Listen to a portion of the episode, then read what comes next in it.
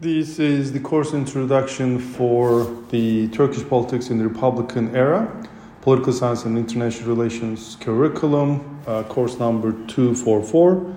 And this course gives an historical overview of events in Turkish politics since the declaration of the Republic, various views on the birth of the Republic, the establishment of single party rule, transition to multi party politics, the 1960 military intervention, the radicalization of politics after 1960, the 1980 military coup, and the decade of Özal will be covered in this course.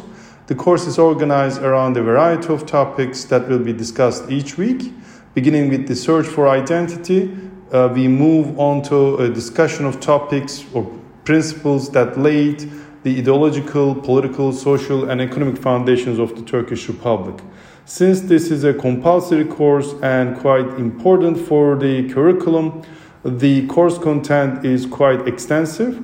There will be a number of readings from uh, important authors on the subject, primarily beginning with Feroz Ahmet's book, The Making of Modern Turkey, and the course also includes a number of uh, uh, articles and, and book chapters by authors such as Sherif Mardin, Metin Heper, Ümit Cizre, and İlter Turan.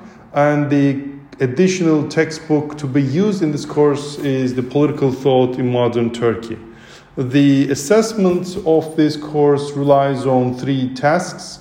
The first one is a midterm, and there will be a final exam, and there will be two homeworks completed throughout the course.